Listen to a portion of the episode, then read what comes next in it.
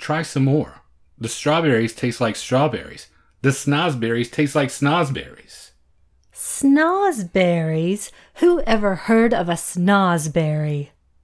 We are the music makers, and we are the dreamers of dreams.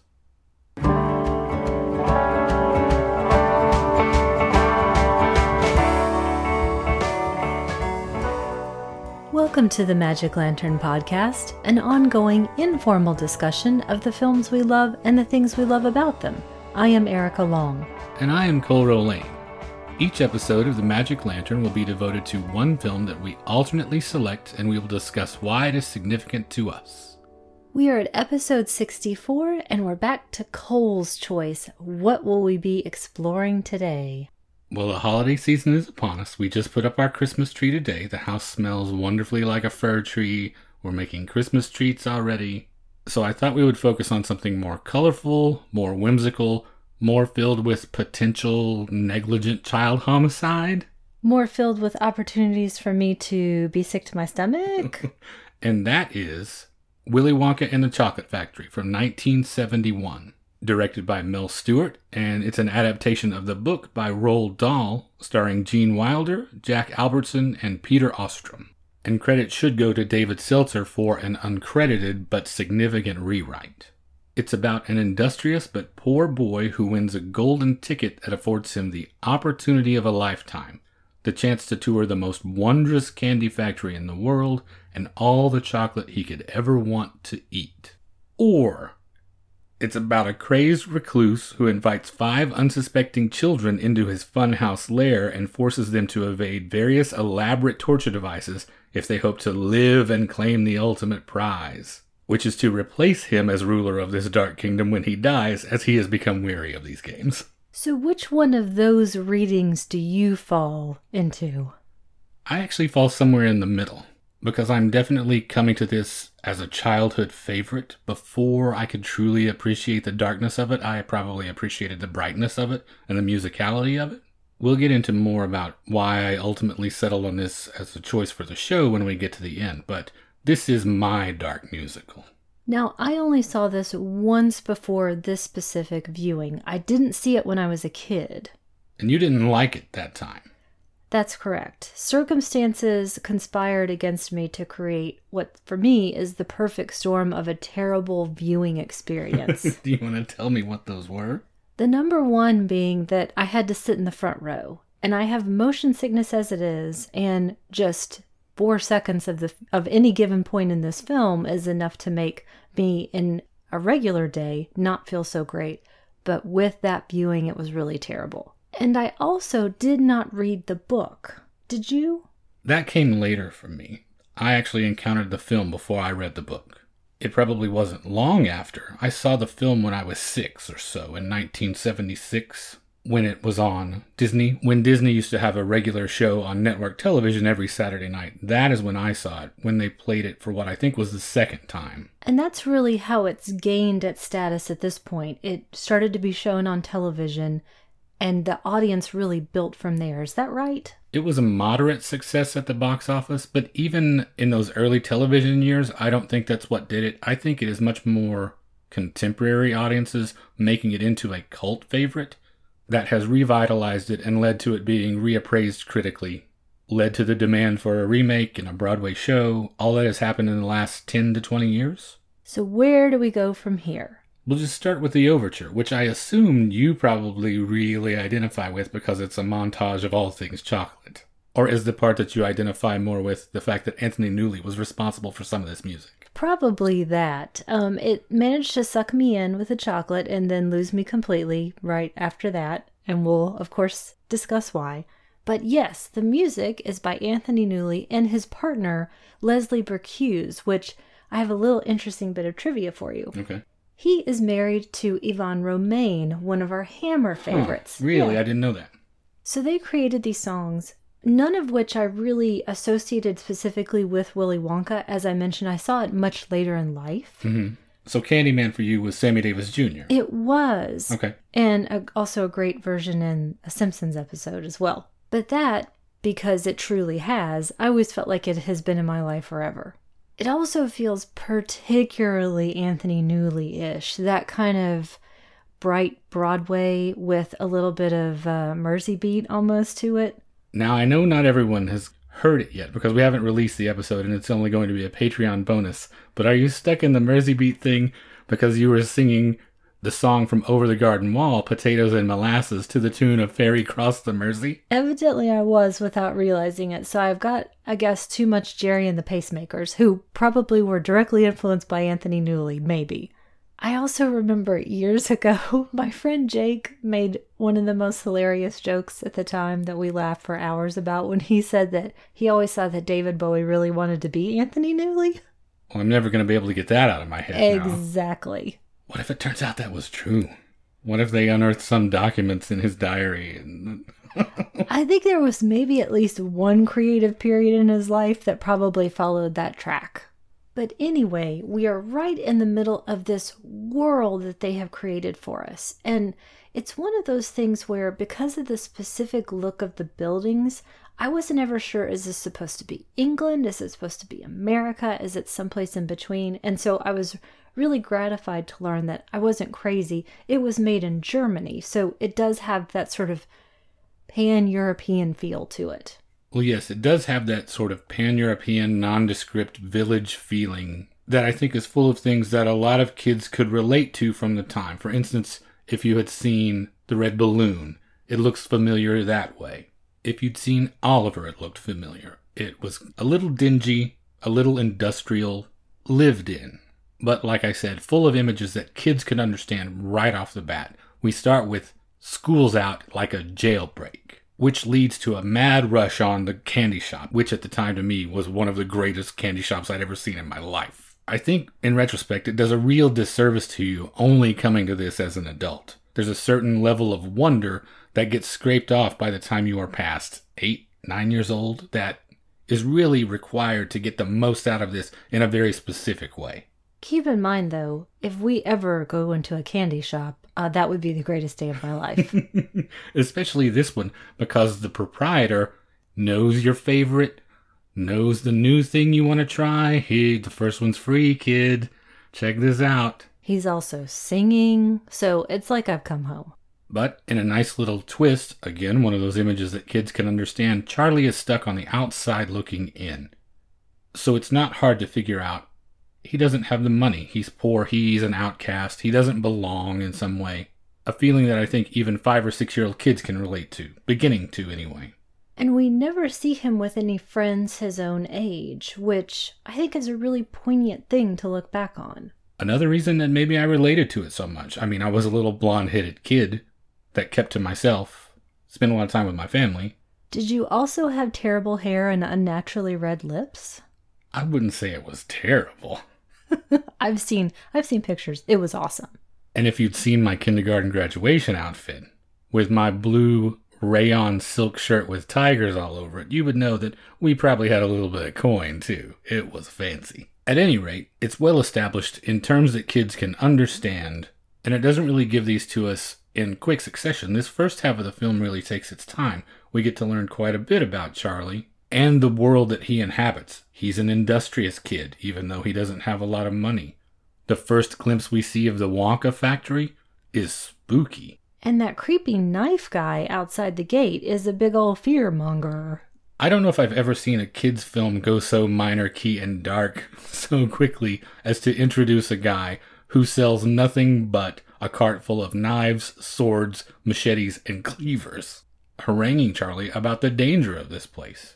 And I think that it's an interesting world that Charlie specifically inhabits because he's a young child, yet he has major responsibilities. And so it's as if these warnings that you would give to other children don't quite mean as much because he is living in an adult world. Yes, he and his mother are the only breadwinners in a household of six.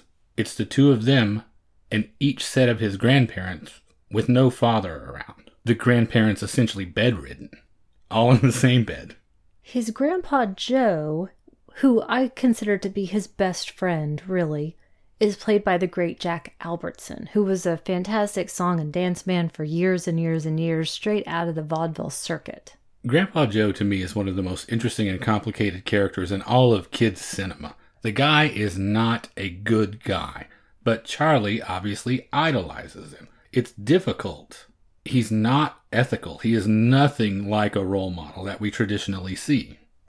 Again, not being familiar with the story and sort of being dropped into it again, I couldn't quite tell if we were being set up to discover later that he was basically malingering the whole time, that he essentially could work but refused to. And he also makes the distinct choice with what little money they have to use it on tobacco, which is never going to win any favors with me. He says a lot of things that give away his true character. He says, I'm fed up with cabbage water, a sentiment that I can get behind because I would be fed up with it too. But it has pushed him to the point that he also says things like, What does it matter where Charlie got this bread? I wonder, in retrospect, how much of what we're picking up from the grandparents is some of a Holocaust survivor vibe. Did you feel that at all? I think it might have been the pajamas, the costuming, that made me think of that a little bit.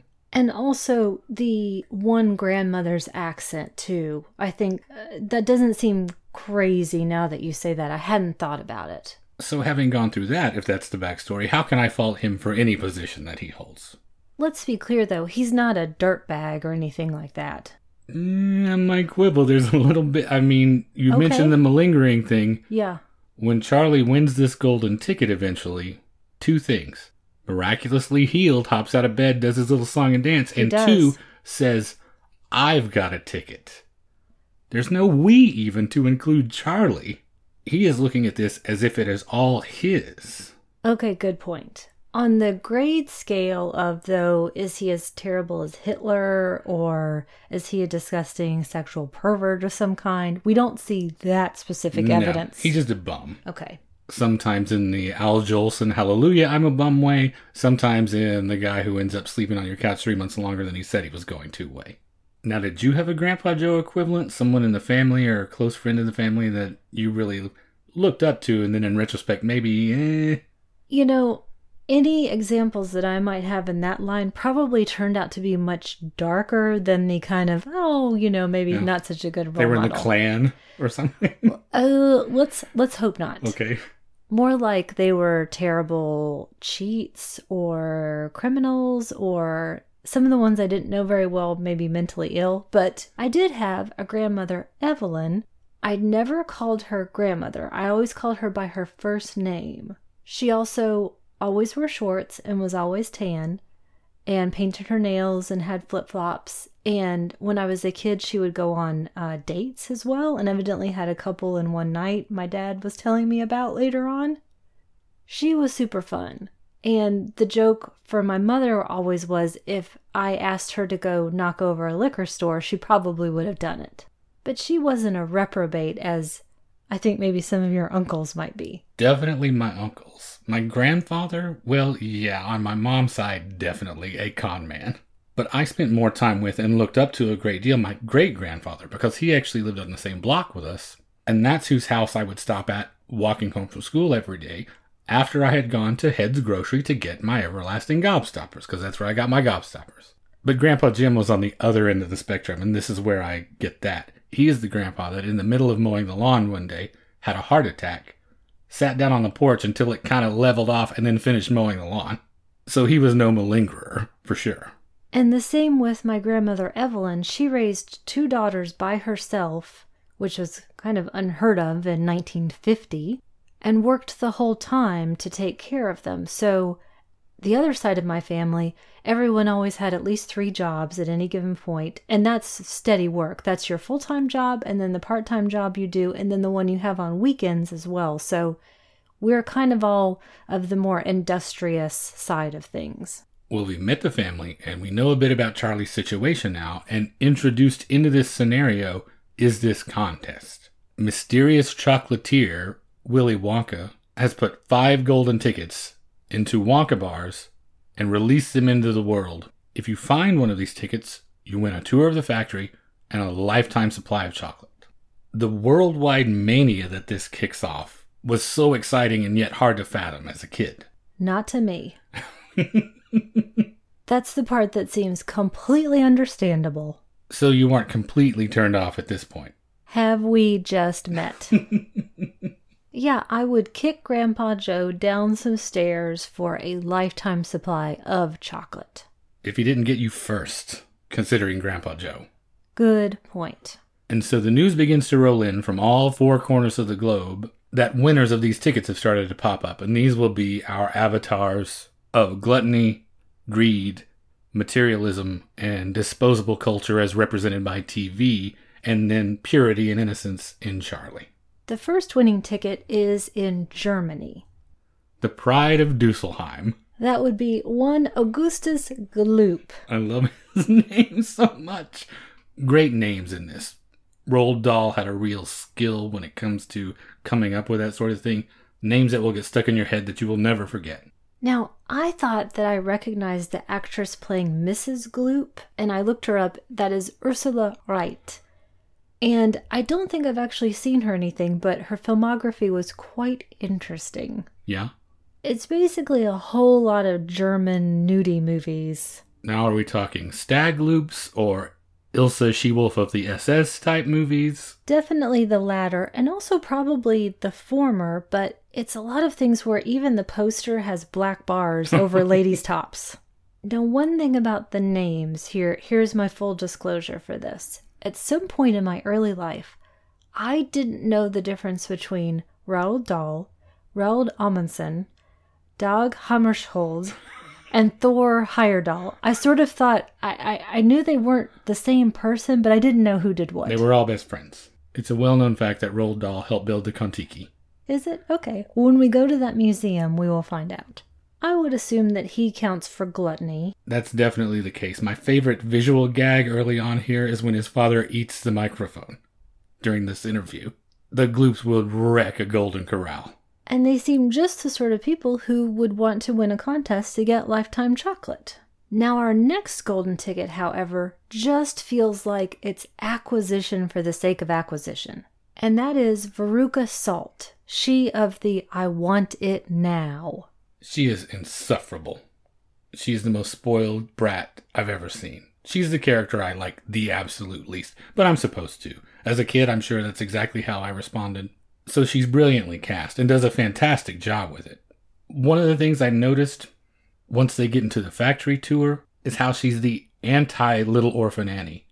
She even has a similar costume, but she is obviously the polar opposite of that character. She gets her ticket because her father buys up every bar that he possibly can and uses his factory workers to go through each one by hand to see if they've found the winner. Some lucky fishwife slash charwoman gets a one pound bonus in her pay packet that night.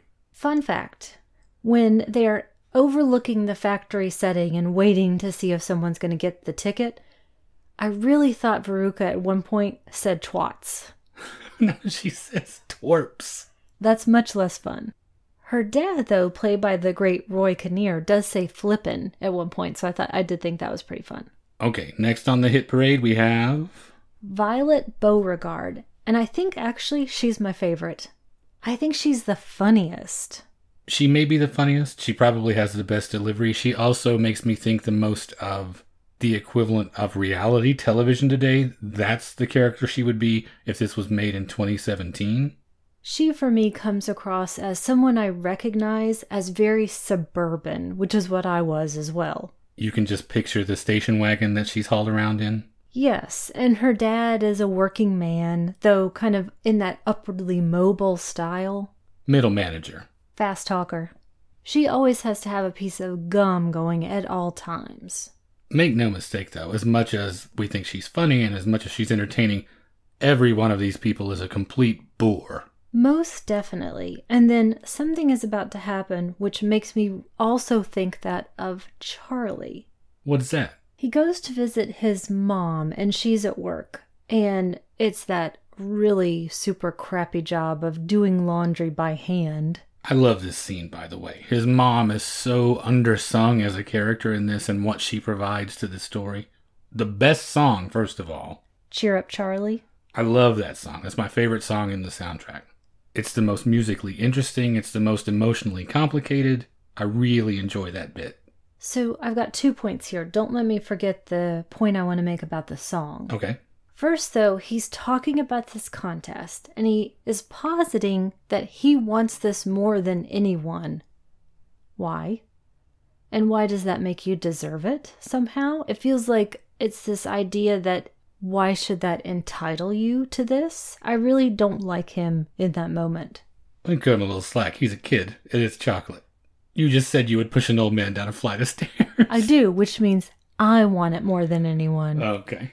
He's just cutting in on your territory. So that's my point about that. It feels like an unnecessary idea of entitlement when we are really supposed to hold him up, and it just doesn't feel quite the same. He's not the only kid in the world who is very poor. But if he were just saintly throughout, then we don't have anything interesting. There's no real struggle, no drama if it's built that way. It's a very good point. It allows him the opportunity to be a kid. Now, what I wanted to talk about with the song, and not specifically this song, but where it happens, did it feel to you that this feels less like a musical and more like a film that has some music in it? Probably, and that may be why I like it as a musical because it doesn't have as many of those conventions and as many numbers shoehorned into it. I think the musical interludes that it does have are appropriate and aren't overdone. It's just like any music or musician that I enjoy, it works in service of the thing that it's contained within. I guess for me, at the end of the day, I come out feeling a little like there was too little music to justify its entire inclusion. But back to that song, I love that line about just be glad you're you. Our next winner, however, we wish was anyone else. And that is the pain in the ass Mike TV. Another little bit of trivia for you here. You would think that she does such a good job that it was the actress that played Veruca Salt that was the most of a handful on set. No, across the board, all the adults said this kid was the worst. Even Gene Wilder said something about this kid, and that's. I don't ever hear him say anything about anyone. Gene Wilder seems like the saint, actually, in all of this. But Mike TV, he's a gun crazy, he's violent, he's the worst impulses of pop culture all made flesh, essentially. I did, though, relate because of the very specific time that you and I were born into. I did watch television all the time. At least you broke it up with a little match game once in a while and it wasn't all violence and murder. That's true. So we are four tickets down. We've got one ticket left somewhere out there in the world. I do like through this next section, we're given some red herrings. We kind of think, oh, this next time that Grandpa Joe is smuggled in this chocolate bar, surely the ticket will be in there. Nope.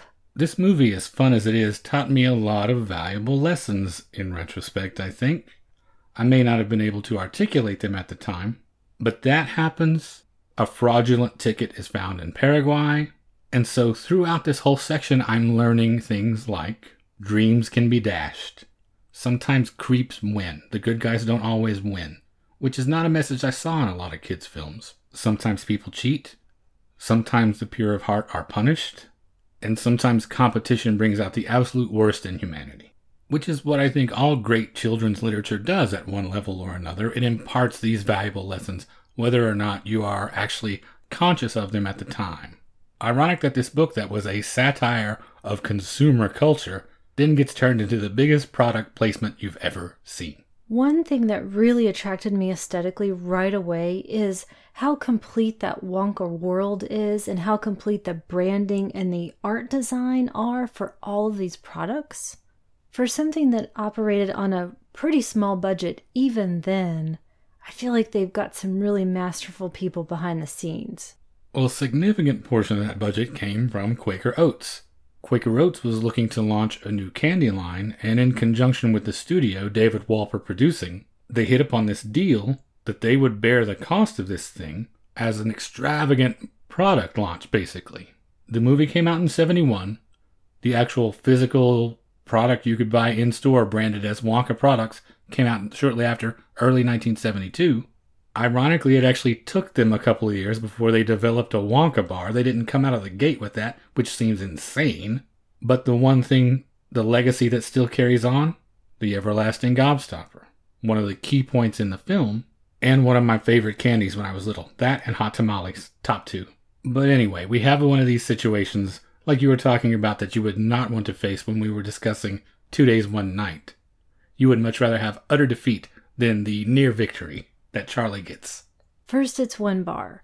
Then it's another with the money that he manages to scrape together. Neither of them have the golden ticket.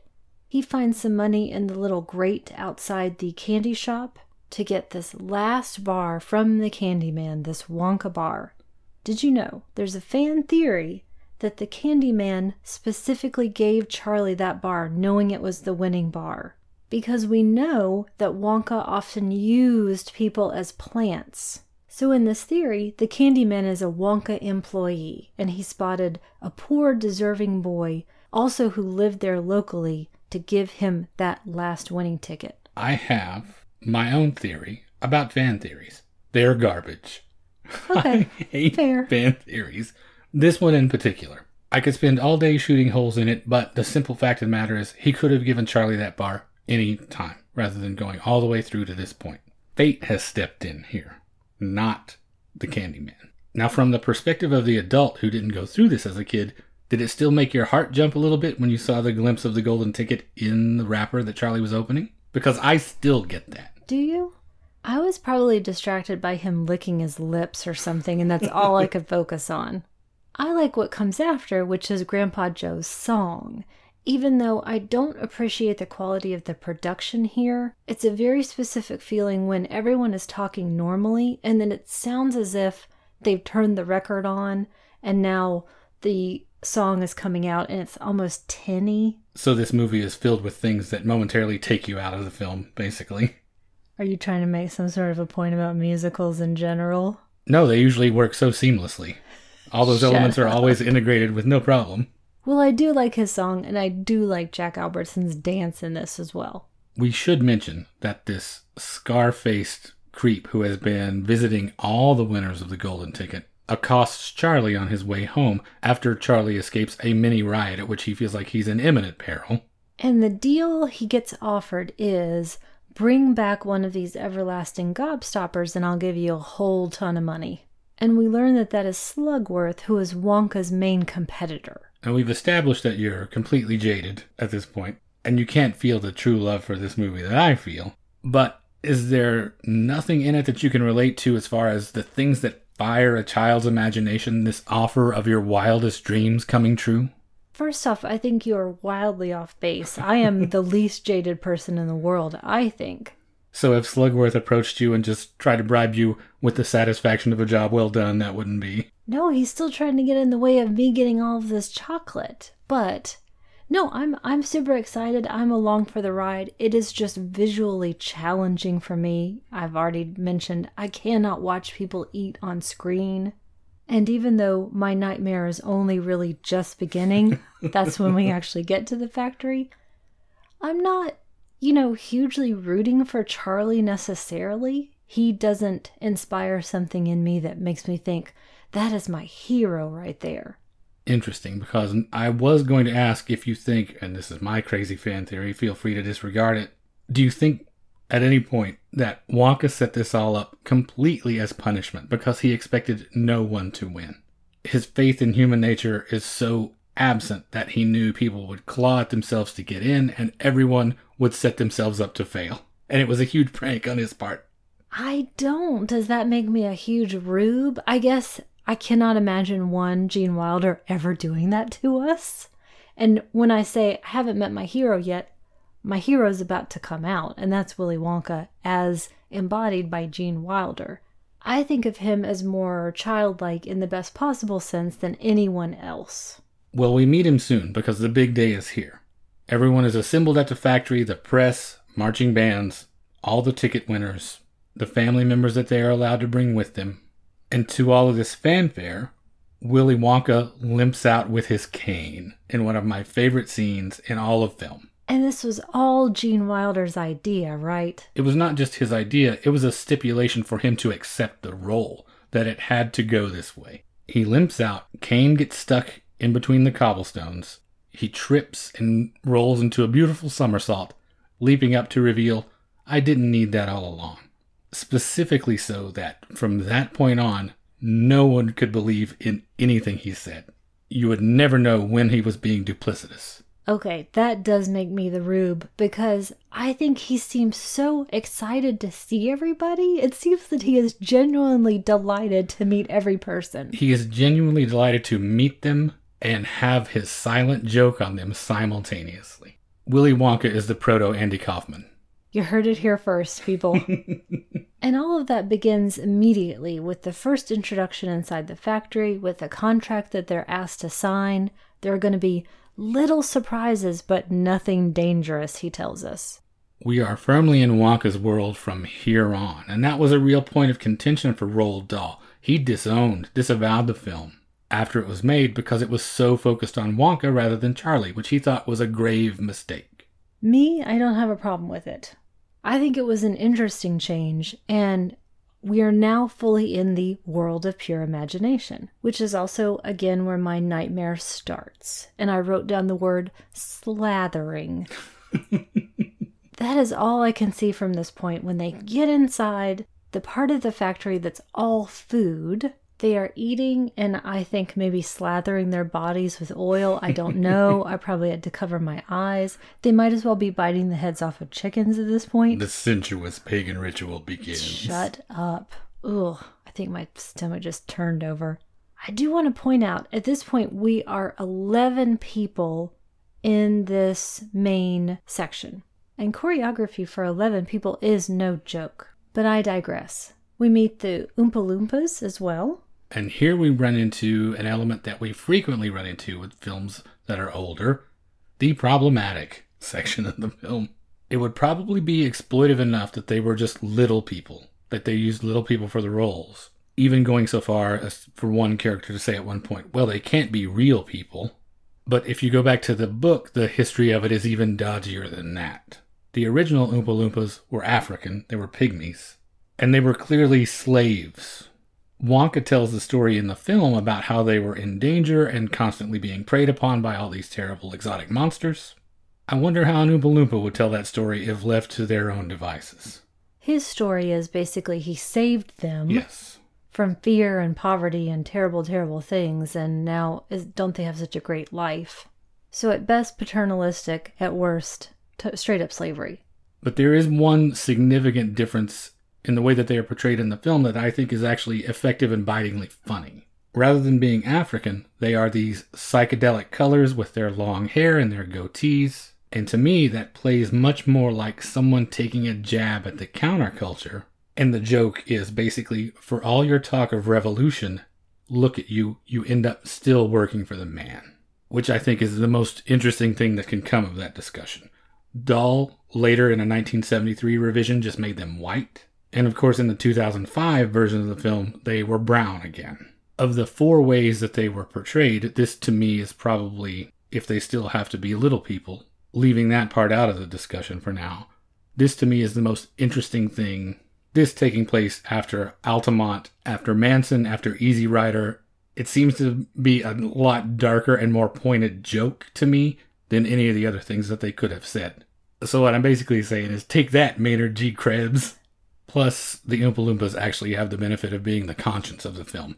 Their message is consistently anti corporate throughout. They are the Greek chorus, providing some contrast to these scenes of gluttony and consumption. I was just thinking that maybe you were giving everyone involved too much credit. I just thought they picked the colors that would make the most difficult viewing for me and make me want to gouge my eyes out. Well, at least Wonka's wardrobe was easy on the eyes, right? The lovely purple and brown. Velvet, too. That guy is a regular Beau Brummel. Wilder was actually heavily invested in the development of the wardrobe, going as far as sending this note outlining very specifically how much he had thought about this. My favorite line from that memo being to match the shoes with the jacket is fey. To match the shoes with the hat is taste. I want to say again, Gene Wilder is my favorite part of this. Well, and really any movie that Gene Wilder is in. I think he is a dream. I think he is spectacular in this. Is there anybody that plays Hysteria funnier than him? And to me, also incredibly gentle in the most believable sense. Well, he certainly doesn't raise his voice very much when Augustus Gloop falls into his chocolate river here. We have the first of our body count. And I thought, great. I don't have to see anyone else eating. I can get out of this hellscape. Little did I know I was going to get into a bigger hellscape. There's no earthly way of knowing. Oh, God, the freak out. Specifically, what it's called, in fact. Is this a freak out? I love this part. This is my favorite part. This boat ride through this tunnel of madness is fantastic and really scary. It Images is. of decay, bugs crawling on faces. It reminds me most of the scenes in the time machine when he's speeding through different periods. And I can tell you, when I saw this in the movie theater, this was the moment where I gave up. And that leads to my viewing tip for this film.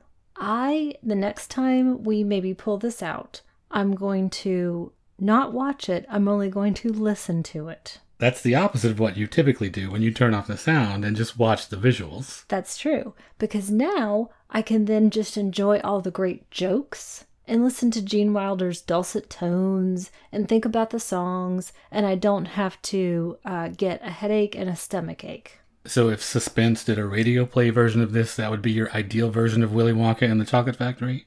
I would also cast you for that based on the playlet that we did at the beginning. You have to put a little menace in this one. This one's dark because in that great freakout, he mentions specifically, is the grisly Reaper mowing? it is the greatest rhyme. But it also goes to show you would never win the lifetime supply of chocolate. Everyone else's response, the people that don't survive, what is this, a freak out? I can't handle it. This is awful. I don't ever want to be on this ride ever again. What does Charlie say? This is strange. To which Wonka replies, Strange, Charlie, but fun. Charlie does not fear the unknown the same way the rest of these suburbanites do. Whatever, include that in your fan fiction. so we're one down, and we're about to get rid of another one. Next, we're on to the invention room, which I love because, unlike films today, it is not full of CGI madness. It is made of wonderfully elaborate, homemade Rube Goldberg machines, all producing this extravagant candy. One of which is a piece of gum that constitutes a three course meal, and Violet, being Violet, cannot resist the gum, even though it is not ready. She's told not to, she doesn't follow the instructions, and that is her end. So we've got two nasty little children gone at this point. We're basically at the midpoint here because Charlie also commits a transgression. We have two down, and I think he doesn't do this without the undue influence of Grandpa Joe. They steal fizzy lifting drinks and are almost irreparably maimed by fans until they discovered, I'm sure to the great delight of a theater full of five year olds, that burping will save the day. But there truly are no innocents in this. The next scene is my favorite of the let's get rid of these baddies. They're in the special room where they have the geese that lay the golden eggs. And because Veruca is Veruca, she wants a golden egg. I also really like her song. I think this is a great performance. We've mentioned this before. Of all of the kid performers, she's the standout. She really sells it. And in stomping her way up to the platform, she falls below because she is a bad egg. As is her father, which is a little bit different. Either way, they're both on their way to the incinerator potentially, to which Walker responds, There's going to be a lot of garbage today. One to go. Gotta get rid of this Mike TV. Stop, don't, come back. Appropriately enough, he is done in via cathode ray tube, transmitted through the air, shrunk down small enough to be on TV just like he's always wanted, but now he fits in a handbag. So, in a very seven sort of way, for each of their cardinal sins, they are punished appropriately, all of these children. So, are we essentially at the end? Is there going to be this big reversal at this point? Who will survive and what will be left of them? Charlie should be the big winner at this point. But Wonka abruptly tells them, go get out of here, and that they're not going to get this lifetime supply of chocolate because they broke the rules. From your grown up perspective, was this end shocking when he started to lay into Charlie and Grandpa Joe? I assumed because it has reached this, what I think of as beloved status, that that was not going to be the end. It would reach my beloved status if that's where it ended, but I didn't think everybody else in the world was quite that dark. I was thinking more about his outburst and the violence of that and how much it took me back as a kid when I was watching it to see an adult shouting at a child that way. That wasn't their parent. It really knocked me back a step when I was a younger viewer. I guess maybe that's further to your point that I saw it later in life, so I was more keyed into wait, that can't quite be the real thing. Well, Grandpa Joe is not going to put up with this. He's just going to take the gobstopper. We're going to sell this to Slugworth. We're going to get our money and live happily ever after. Okay, yes, maybe Grandpa Joe is a dirtbag. Charlie, fortunately, remains pure of heart and returns the everlasting gobstopper and passes the final test. However cruel a test it may have been. And this was the other scene I toyed with just because I love this final line so much of this scene. So shines a good deed in a weary world. It's such a poetic encapsulation of such a beautiful little moment. I will say, even though this is maybe an odd comment to make because I haven't read the book, I do feel like this was the beauty of changing the screenplay. How many references are used and from so many different places. I think it really elevates the speech in a way that wasn't there before. You're not often going to see a ton of Shakespeare successfully woven into one of the great pieces of kids' literature. There are also references to Oscar Wilde, Coleridge, Arthur O'Shaughnessy's Ode. What else can you say that about? And it really makes this sing. And for me, again, not being familiar with his body of work, but with his use of malapropisms and his beautiful words that he's created. We mentioned how fun the names are. I think it actually fits beautifully within this world that Dahl has created. Well, Charlie wins the factory. He's actually going to take it over because Wonka is actually looking for an heir. He can't go on forever and doesn't want to, he says. So the last thing to do is get into this glass Wonkavator and off into the unknown in an ending that echoes the red balloon again, among other things. But I really love how much positive emphasis this movie in general, and especially the ending, puts on not always looking for the safe thing, embracing adventure, embracing the unknown. That was an exciting idea to me then. It's still an exciting idea to me now. It's an idea that I try to keep myself aligned with all the time. What I like the most is what Dahl was committed to, which is that the good, the young, and the kind will triumph over the old, greedy, and the wicked. I always had a problem as a child, and I still do today with this idea that life is not fair. I understand that. But what bothers me are the people who use that as an excuse to hurt and screw over other people. Well, where do you ultimately come down on? I know it's not your favorite. You likely wouldn't have chosen it for the show. What's your final verdict? I definitely liked it more this time, which was number two, than the first time that I saw it. It's still not going to achieve the ranks of my favorites. I don't think that's ever going to happen. Is that because of what I suspect? Because you didn't see it as a kid and therefore you just can't find that way into it that makes it so satisfying? Maybe. What I appreciate now is the great humor of it. And so I think that that only gets better with age. It's just not really particularly for me. Mm. That seems a little odd with as much as it nods toward the musicals and as much as Gene Wilder is in it. But okay, it doesn't have to be your favorite. Now, at this point, how many times do you think you've seen it? I've probably seen it at least a dozen times, and it just keeps getting better every single time. I think what I have figured out about it and why I chose it for the show this time is because it revealed things in me that I didn't even understand, that I would come to know about my film tastes later. This is not a kid's musical. This is the first children's horror film. That is why it resonates with me so much. It truly is a body count movie. Uh, we were just watching and then there were none. It's that type of thing. It's a Friday the 13th. All these characters go away and we never see them come back. They do not survive in a child's mind.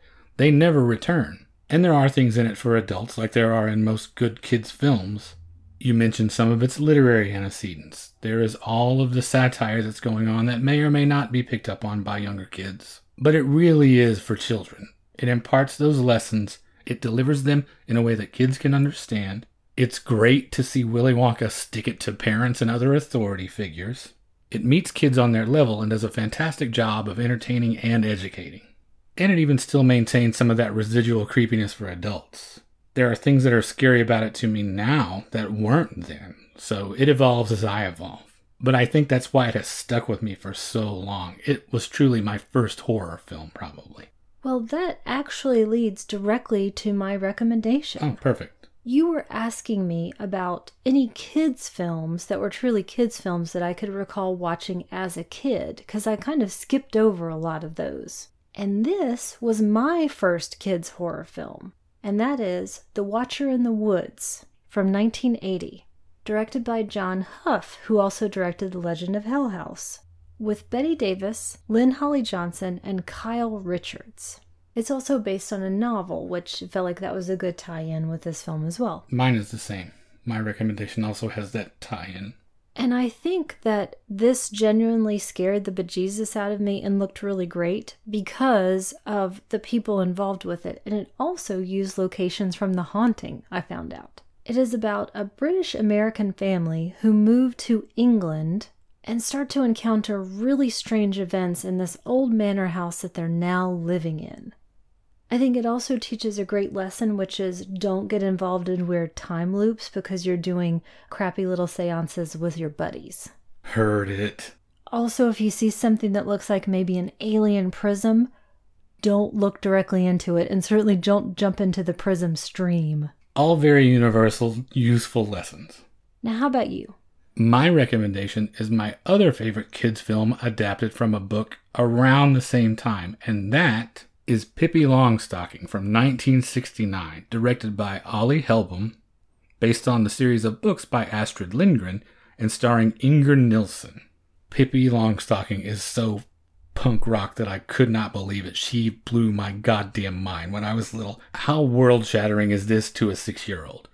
Cool new girl moves to town has her own place, lives with her monkey, Mr. Nilsson, and a horse named Little Old Man. She makes friends with the neighbor kids, and they go on punk rock adventures all the time, sticking it to the stiffs, you bunch of uptight stuffed shirts, giving the cops the runaround. She is the best, and she's got the greatest hair. Avoid the later remakes. It's sort of an Anne of Green Gables thing. The original is clearly the best. The remakes don't hold up. Pardon me, sir. Do you mean the original with Anne Shirley, or are you talking about Megan Follows? I'm talking about Anne Shirley. Okay, we're gonna we're gonna have to set that argument aside for another day. okay. Anyway, you cannot argue that there is a better Pippi Longstocking than Inger Nilsson. She had her own monkey. I mean, I don't really have to say anything else beyond that. When you are six years old, even if you're not prone to put a peanut butter and jelly sandwich in your hobo bindle and run away every three weeks, this is the life you want to lead. Have you seen any of them? I haven't. I read the books when I was a kid, but I've never seen the movie. We are going to have to get this collection and sit down and watch these again. They are so much fun. Until that point, we've got two great recommendations as usual The Watcher in the Woods and Pippi Longstocking. And that brings us to the end of episode 64. Before we do anything else this week, I want to say a very special thank you to Eric Reese for becoming our newest Patreon supporter. If you would like to check out our Patreon and see all the neat little treats that we have available, just go to patreon.com slash magiclantern. Starting as low as $5 a month, you can get bonus materials so that you never have to go a Monday without the magic lantern in your life. We also were really honored to be invited on a couple of our favorite shows lately. David Blakeslee, who does the excellent podcast Criterion Reflections, invited me on to discuss Marcel Ophuls' documentary The Sorrow and the Pity and we had about as much fun, quote unquote, as you can have talking about a four hour film about the Holocaust.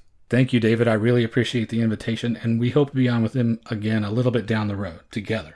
And I want to say a very special thanks to Matt Gasteyer and Travis Trudell, who invited me on their podcast, The Complete Podcast, which this season is focusing on Stanley Kubrick. You also did an episode with them. You were on the Killing episode. I did Lolita. You did an exceptional job at that, by the way. Well, that's very kind of you. I was in great company, and I think my favorite part was we each mentioned something or brought up some point that the others hadn't thought about, and it made me really look at it in a new way. And even though it's not one of my favorites, it made me want to go back and watch the film. So thanks to Matt and Travis. If you would like to get in touch with us, you can reach us via email at magiclanternpodcast at gmail.com. We are on Instagram, Facebook, and YouTube. Just search for Magic Lantern Podcast in any of those venues. We are on Twitter at lantern underscore cast, and I just wanted to take a second to say thanks to everyone who has given us feedback or shared the show since last time. James Lawler, our friends Tim and Leon at the Yagaday podcast. If you are looking for a show that is entertaining and teaches you all about Australian culture, please go check them out. Drew Tavendale and the other fine gentlemen at Fuds on Film, Andy Wolverton, and Jeff Duncanson. We are on Apple Podcasts, Google Play, Stitcher Radio, just about any podcatcher you use, you can find us there. If you could take the time to leave us a rating or review via any of those services, we would certainly appreciate it. And finally, you can find all of our episodes, including supplemental material, at the website magiclanternpodcast.com. And thank you for listening to the Magic Lantern Podcast.